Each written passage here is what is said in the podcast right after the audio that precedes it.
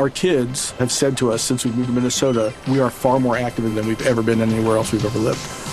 Moving to Minnesota opened up a lot of doors for us. Just this overall sense of community, the values that, you know, Minnesotans have. It's a real accepting, loving community, especially with two young kids.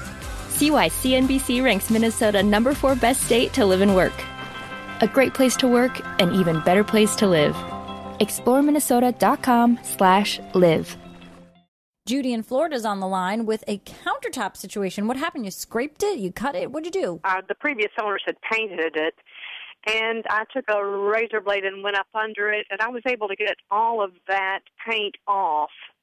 But evidently, they sanded the tops, and I would like to bring some life back into the top. So wait, is it wood? Is it butcher block? Is it laminate? It's laminate, yes, and it's in good shape. It's just that it's dull. It's got the marble look. I mean, you've got a couple of options. You could paint it again. There are several different companies that make a laminate painting kit. Rust-Oleum has a couple of different products, Modern Masters, and um, oh, Tom, there was that one we saw in Vegas. The, the it's named after the guy's daughter. It's got two marbling kits in it. Yeah, I have seen that, and I prefer not to do that. I read an article somewhere, and I cannot find the article that said that you could use car wax, paste wax, Sure. and buff it. Would that look? I mean, the countertop looks fine. It just needs a gloss. You know, I don't want a real high gloss. Just I just want it to look better. Well, there's no reason you couldn't use the car wax. It's not Uh-huh. all that, except that I wouldn't want my food to be in contact with it. But other than that, I think it's probably okay.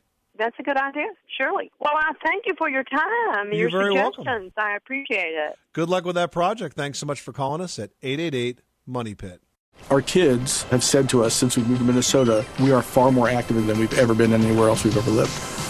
Moving to Minnesota opened up a lot of doors for us. Just this overall sense of community, the values that, you know, Minnesotans have. It's a real accepting, loving community, especially with two young kids. See why CNBC ranks Minnesota number four best state to live and work. A great place to work, an even better place to live. ExploreMinnesota.com slash live.